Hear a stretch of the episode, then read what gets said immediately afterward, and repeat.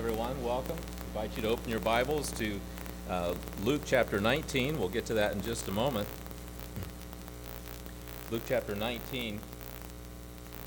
Back in 2014, Dr. Andrew Snelling, who is a, the director of research at Answers in Genesis, applied for, he, he applied with the uh, National Park Service to be able to go into the Grand Canyon and take samples of the Tapeats sandstone layers. Because he was interested there because it was so exposed. The Tapeats is one of the largest, the thickest layers of sandstone in the Grand Canyon, and there are places where those horizontal layers are literally folded and go straight up to a 90 degree angle. And this is a massive mountain sized area that is twisted and goes straight up. And he wanted to be able to go in and take samples of that, and the National Park Service, Service said, no way. We will, we, we're denying that application, and they made it very clear it was because of his creationist background. They did not want any of that going on in the Grand Canyon. 2017, they filed a lawsuit against the National Park Service, and after several years of, of litigation, the lawyers were able to agree that yes, uh, we are being discriminatory and you will be allowed to go in and take samples. And so it's been several years of research. We wanted to look at those samples where that very thick Tapeats limestone was turned into a 90 degree angle and spacing straight up to take samples in those areas of the bend and compare them to samples of the same layers of stone that were totally horizontal. Because they wanted to see was there any change? Had there been some kind of pressure and temperature and chemical changes that would have allowed for solid rock to have been bent straight up in the air if it was totally dry and solid? There would have to be, the effects would be visible in the molecular structure. And it would be completely different than the horizontal layers of the same identical Tapeats limestone and they have now published the results. There is absolutely no difference. Those layers were exactly the same. They were bent when they were wet and damp within the first few weeks or months after the flood, after they've been laid down. This is being published uh, in the scientific journals. It can be talked about. It is, it is, it is research. Andrew Snelling is the head of research among all the PhDs working in Answers in Genesis to, to be able to do research in the scientific world and to show to the scientific world that there is evidence that confirms creation and confirms the flood as the Bible talks about it. This reminded me of Luke chapter 19. If you opened up there, pick it up. Sometimes we call this the triumphal entry, the entry into Jerusalem. And it says, in verse 35, and they brought him to Jesus, and they cast their garments upon the colt, and they set Jesus thereon. And as he went, they spread their clothes in the way. And when he was come nigh, even now at the descent of the Mount of Olives, the whole multitude of the disciples began to rejoice and to praise God with a loud voice for all the mighty works that they had seen saying, Blessed be the King that cometh in the name of the Lord, peace in heaven and glory in the highest. And some of the Pharisees from among the multitude said unto him, Master, Master rebuke thy disciples. And he answered and said unto them, I tell you that if these should hold their peace, the stones would immediately cry out. That was what I was reminded. In the evidence that is in the stones, that the Bible is true, and this evidence is being cried out, is being displayed, is being published across the scientific world. And increasingly, is getting harder and harder for evolutionists to deny evidence that's in the rocks. But he goes on for just a few sentences. Verse 41 And when he was come near, he beheld the city and wept over it, saying, If thou hadst known, even thou at the least in this thy day, the things which belong unto thy peace, but now they are hid from thine eyes. For the day shall come upon thee that thine enemies shall cast a trench about thee, and compass thee around, and keep thee in on every side, and shall lay thee even with the ground, and thy children within thee, and they shall not leave in thee one stone upon another, because thou knewest not the time of thy visitation. What Jesus is pointing to there was the time of his first visitation upon the earth.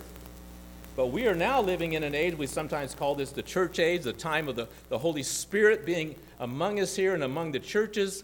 And we're teaching the Word of God. We're looking for the second coming of Jesus Christ. And we are in a time of visitation of God upon the earth through the Holy Spirit, through the church, through preaching, and through the Word that we have. And the evidence of the stones are crying out to show people that God has worked has accomplished things in this world, has provided a way of salvation. We are in a time of visitation. And if we don't see the evidence, if we don't understand it, we have missed the day of God's visitation. This is our urgency. This is our, what compels us to teach and to witness and to talk to people because the evidence is all about us that God is real, even though the secular culture wants to deny it.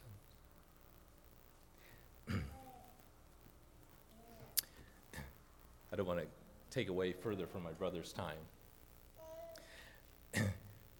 Brother Luke, would you be able to lead us in opening prayer at this time? Go right ahead.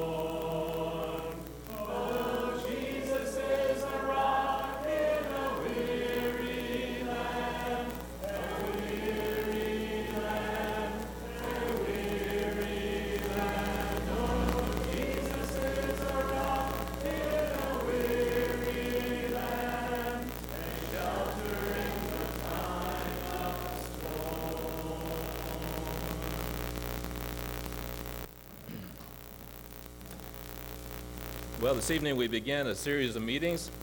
Our brother Jerry Priest and his wife Heidi join us from the Chambersburg, Pennsylvania congregation. We're looking forward to uh, several days here together. And uh, there in Chambersburg, he uh, ministers in a cross-cultural ministry. Were you aware of that, Jerry, that, that you minister in a cross-cultural ministry? Yes, yes. Well, Jerry, this Chambersburg is in Pennsylvania, but this brother, this family lives in Maryland, right? So you have to cross the state line to go minister there in Pennsylvania. So there's a new way to think about that. Okay. Well, we look forward, Brother Jerry, for this, these meetings, and we just pray the Holy Spirit to be upon you to bring us a message that He has laid upon your heart.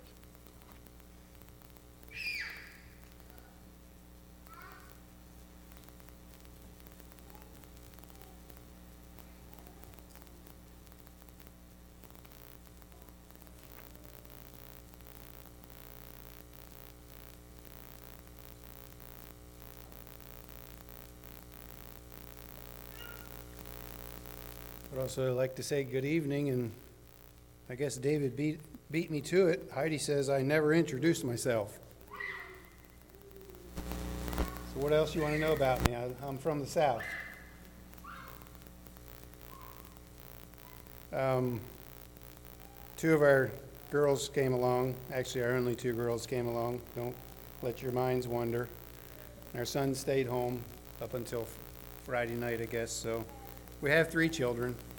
Um, Other little tidbit of knowledge, I milked cows for about 30 years. Decided that was enough, so transitioning into another job. Something David said right at the end of his opening. You know, I'm really, I got chills, but he said that what is your desire to talk to others or spread God's word? And that's what we want to talk about this evening is discipleship.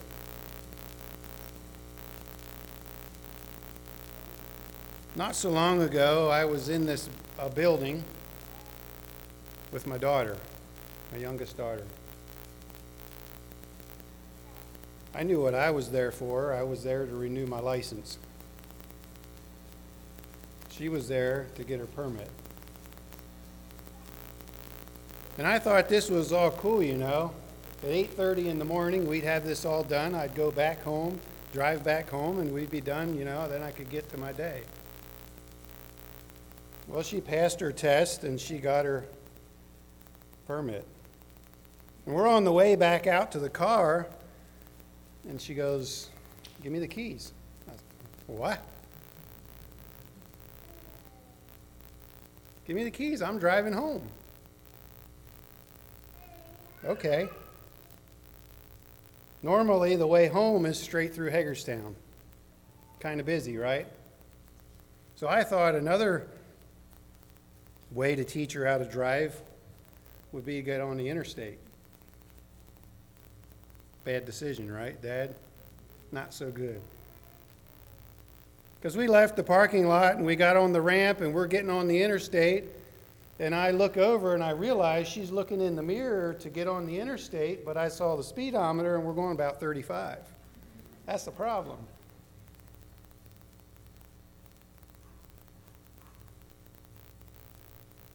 See, I hadn't shown her yet how to drive a vehicle. Tractors I own don't go 35. We don't merge onto interstates. We just pick up hay bales.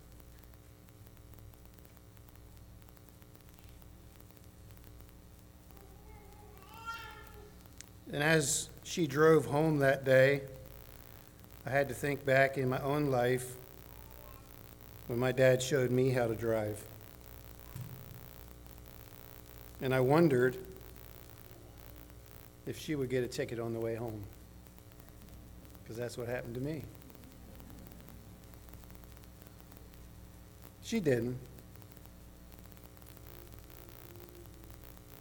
But you know, life goes in cycles. The planets travel around the sun, right? We have 24 hours in a day, right? seven days a week, 52 weeks in a year, right? What are some other cycles you can think about? Being on a dairy farm, what's a cycle we'd often like to forget about, but it's a, it's there. Anybody want to guess?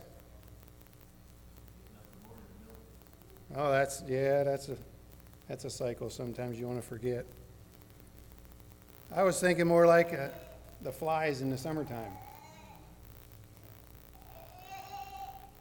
You have a fly, then you have an egg, then you have a larva, then you have a pupa, and it goes back to an adult fly. Right? It's a cycle. How about a butterfly?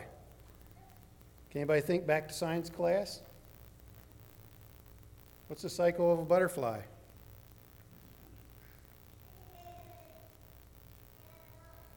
Similar to a fly.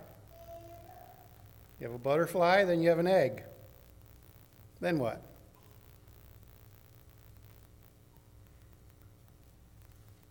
You have a caterpillar, chrysalis, and then you go back to a butterfly. See, both of them cycles just return back. And it goes on and on and on. Did you ever think about your spiritual life as a cycle as well?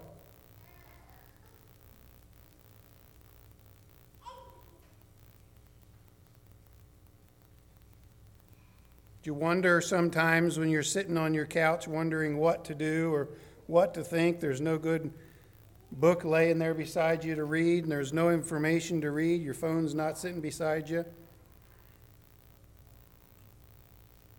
You wonder, what does God have in store for me?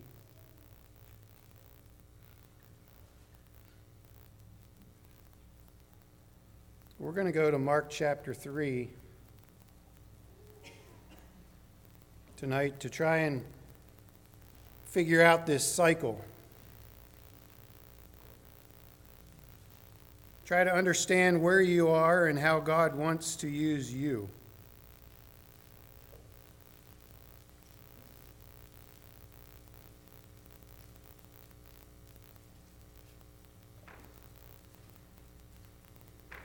Mark chapter 3, we're going to read from verse 13 to 19. It says, And he goeth up into a mountain and calleth, un- and calleth unto him whom he would, and they came unto him. And he ordained twelve, that they should be with him, and that he might send them forth to preach, and to have power to heal sicknesses, and to cast out devils.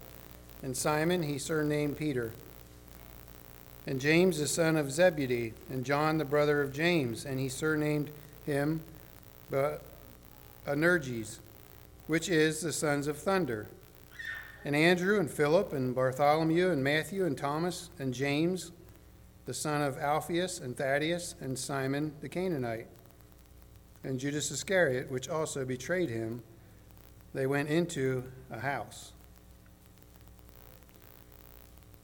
So, thinking about a cycle, the first thing I see is spending time with Jesus. That's in verse 13. It says, He goeth up into a mountain and calleth unto him whom he would, and they came to him. We would go back to ver- Luke chapter 6, verse 12, it says, Jesus went up into the mountain to pray. And I just say that to encourage us. You know, we sometimes pray prayers without realizing or understanding or wanting to understand that we're in the presence of God each time we pray. Sometimes we pray along the road while we're driving, kind of flippant, I'd say, and we don't realize we're really in the presence of God. It's an opportunity to spend time with Jesus. In verse 14, it says he ordained 12.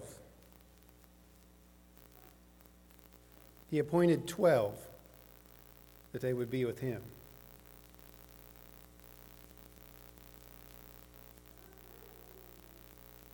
But it doesn't stop there.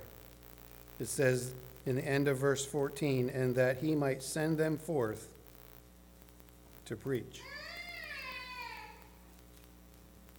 Remember what David said in his opening?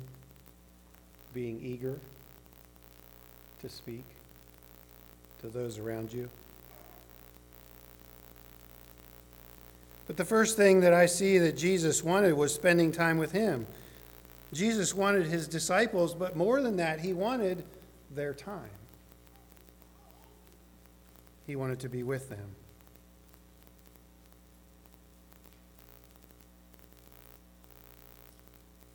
What does Jesus want from you?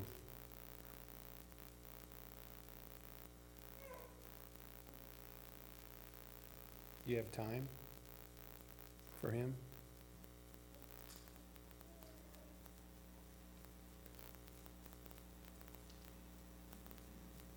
Do you really have time for him?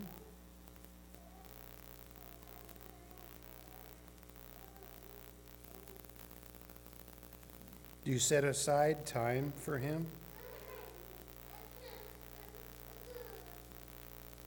Because maybe this will,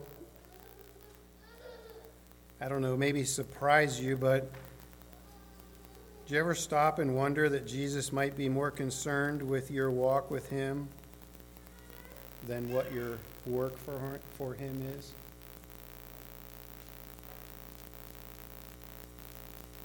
Do you ever wonder about that? Because it's easy for us as Christians, as we go to church, we think, well, I studied and I can present, I can teach, I can preach. But have I spent time with him? Does he know me?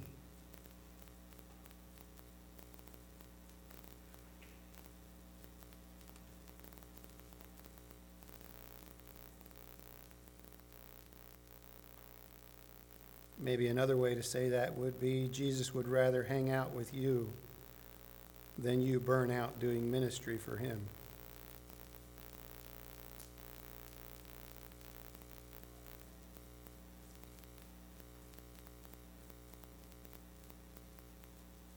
I don't know how it is for those of you that have to teach maybe every Sunday.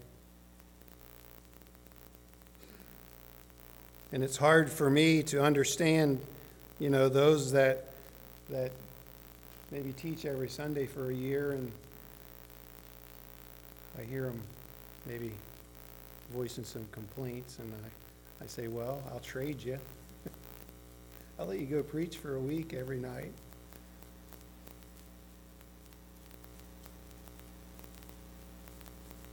See, it's real to be burned out. That can happen. That's not what Jesus wants. Jesus wants your time. He wants my time. He wants to get to know you.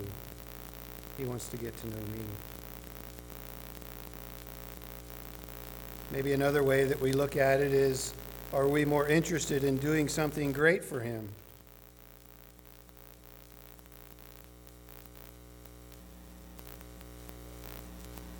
Or maybe we should be interested in God doing something great in me. Right? Let the rest up to God. God, do something great in me, right here, me. Change me through spending time with you.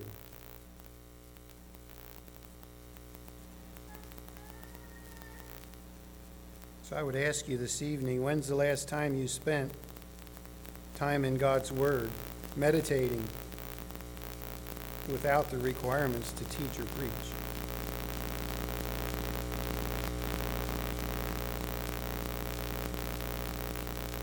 Something I have to ask myself. You know, it's so easy for me to say, well, I spend time with God, yeah, when I have to preach. But what about the rest of the time? Do I spend time with Him? Do I want to spend time with Him?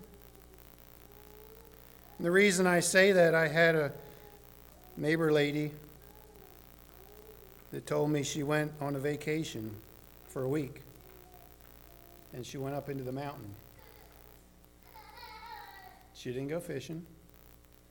She didn't go sightseeing, which I'm sure she saw some sights there and back. But her main purpose for that week was to spend time with Jesus. That's it.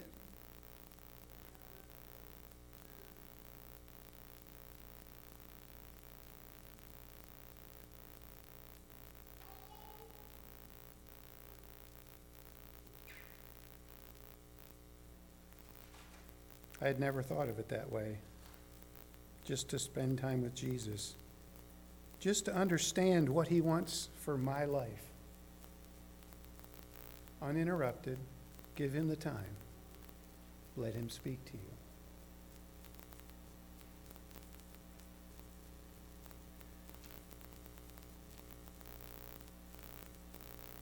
The next thing that I see with the cycle of dis- discipleship is here in verse 14. It says that he w- might send them forth to preach. Did he send them away right away?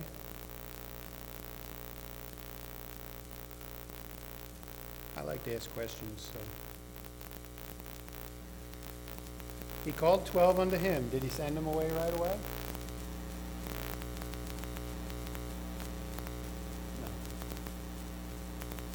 Those of us that are farmers and have planted corn, would you put your son on the tractor for the first time and with the, to the corn planter and say, there's 40 acres? Doesn't matter if it's straight or not, you'll get more plants to the acre. If it's crooked, actually, go for it. No. See, the second thing that I see in the cycle of discipleship is that the disciples needed to learn some things through experience. Jesus calls his disciples here in chapter 3, but he doesn't send them out until chapter 6. I don't know how long that was. But what are some of the things that the disciples saw along the way?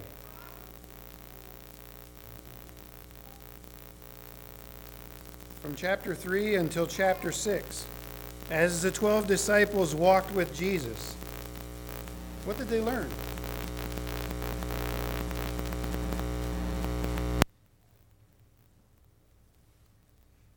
What did they experience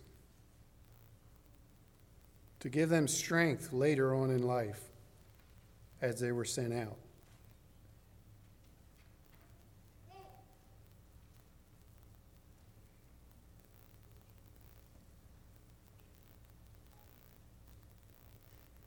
What they encounter? It's not a trick question.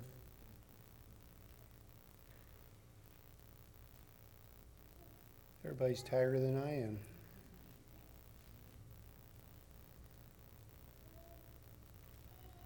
Did they meet up with Beelzebub? Yeah. Did Jesus teach in parables? Yeah. Did Jesus calm storms? Yeah.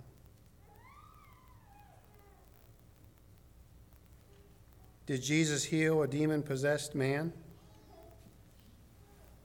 Yep.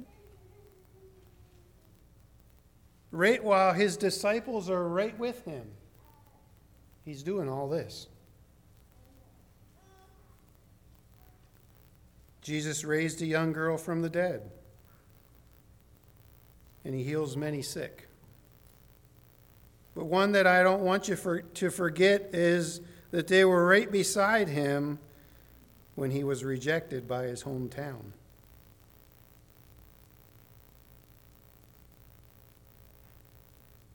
See, these were all experiences that Jesus knew these disciples needed. Can I say that these experiences were invaluable to the disciples? when Jesus says, Go and teach and preach and talk and show and witness.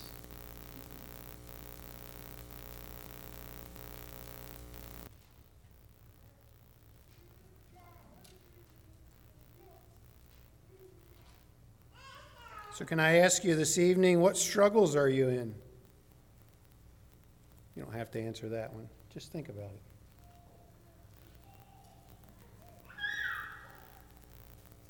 But as you process what the disciples went through in this cycle of discipleship and the struggles that you might be facing right now,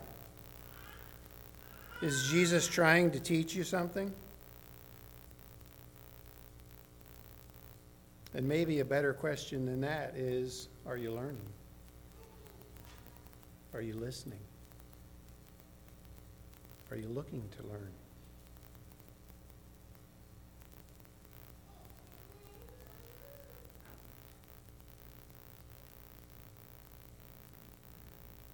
Because even though experiences that you're going through right now might be tough, I think I can say with God's authority that He's trying to teach you something. So that you can do something through them experiences to help someone else.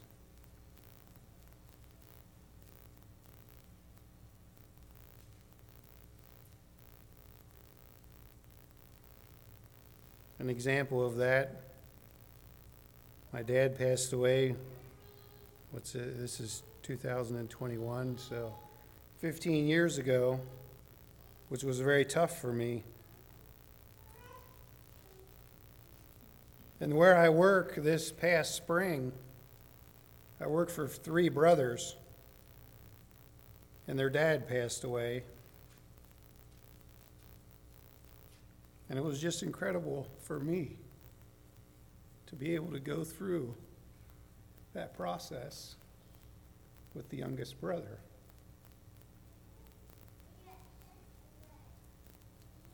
He was very close with his dad.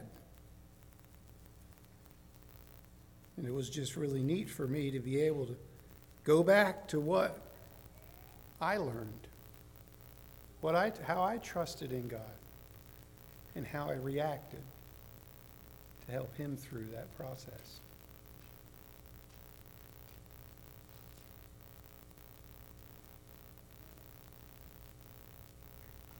So, is it fun going through tough times? No.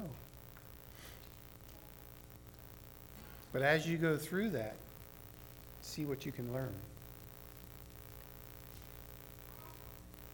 so that you can use that later in service for Jesus.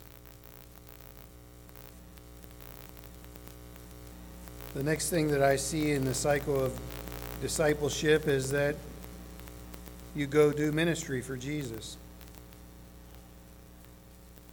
See, after sufficient time with Jesus had been going, had gone by, and after enough lessons had been learned, Jesus sent out his disciples.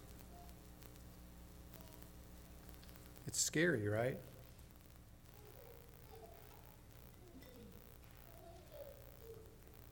Suddenly, the disciples had to go put in practice what they had learned.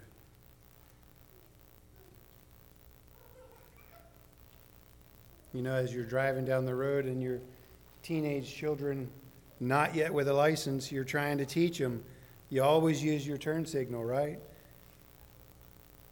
And then they start driving, you hope they still remember that, right?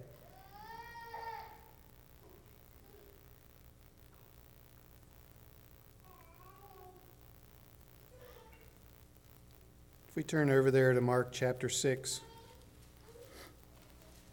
verses 8 to 11.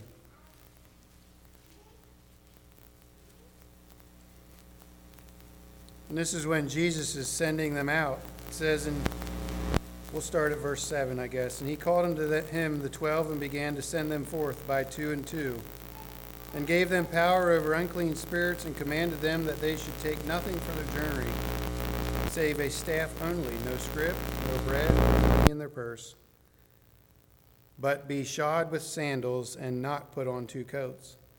And he said unto them, In what place so soever ye enter into a house, there abide till ye depart from that place. And whosoever shall not receive you, nor hear you, when ye depart thence, shake off the dust under your feet for a testimony against them. Verily I say unto you, it shall be more tolerable for Sodom and Gomorrah in the day of judgment than for that city. Did they have power? Did they have direction that they could couple with their experience? Yes. And Jesus sent them forth.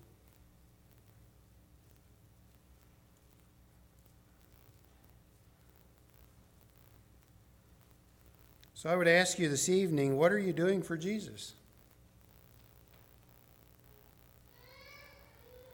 It's a simple question, but a much more complex answer, right? Sometimes. What are you doing for Jesus?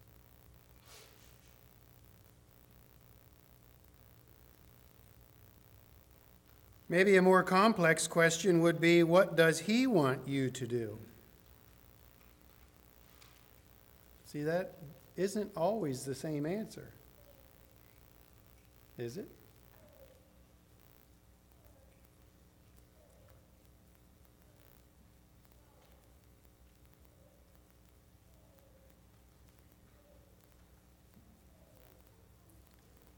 What if I decided on the way here that I should stop in Columbus and witness instead of coming here today?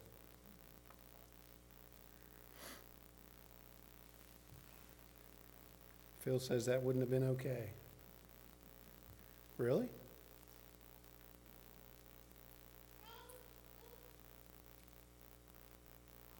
What if Jesus would have stopped me in my tracks on 70 and said, Stop right here? I have someone for you to talk to.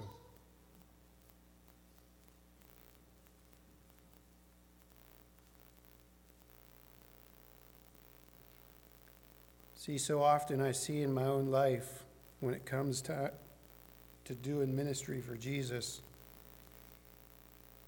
it oftentimes it fits into my plans, how I want it to fit in. Right? That's how it works. That's when it works good, according to me, right?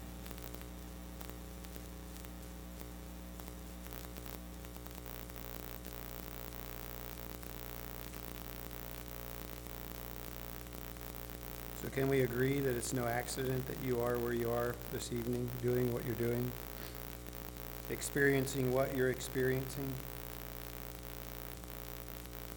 Because God wants you to use all of your experiences and all of your gifts and talents, not for yourself, not just to box up and store away somewhere. He wants you to use all of that to serve others. And not only just to serve others, but to let everyone know of His grace and mercy.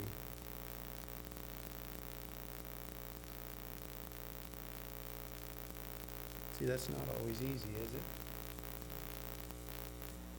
When I think I've been taken advantage of, is it easy to show mercy? Grace.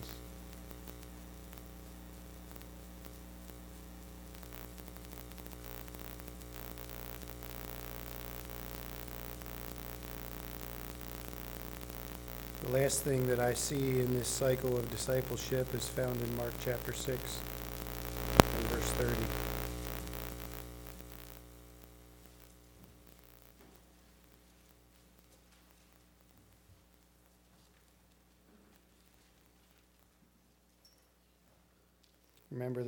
chapter 6, Jesus sends the disciples out.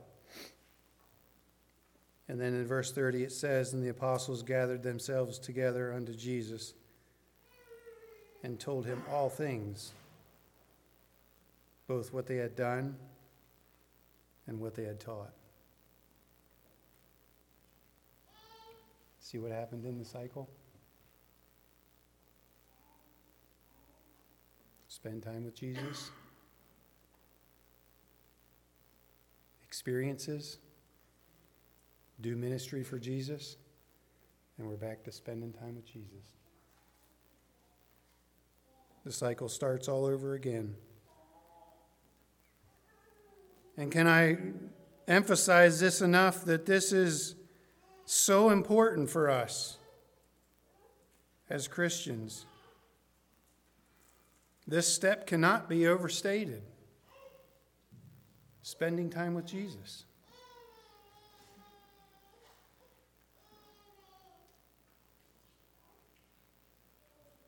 You can't continue ministering for Jesus if you don't take time out to spend time with Him.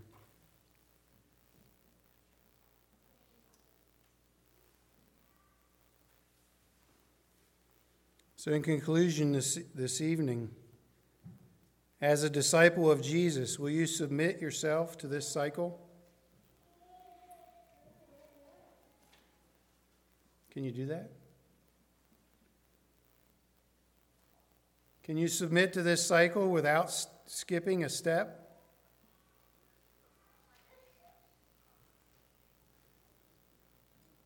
See, we might like to spend time with Jesus, and we might like to do ministry, but remember that other one, that experiences, we just, sometimes we don't really like that one, do we? It can be tough.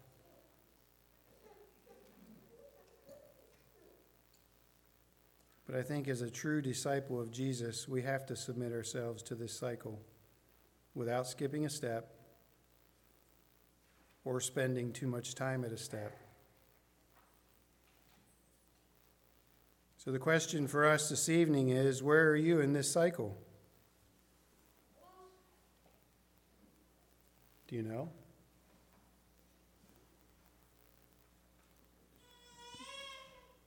Where do you need to be in this cycle?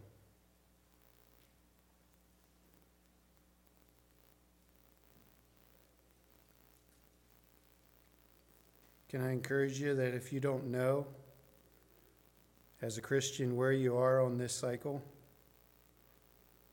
maybe the best place to start is by spending time with Jesus.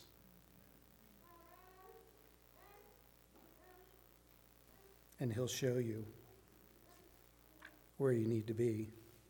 What shall we sing?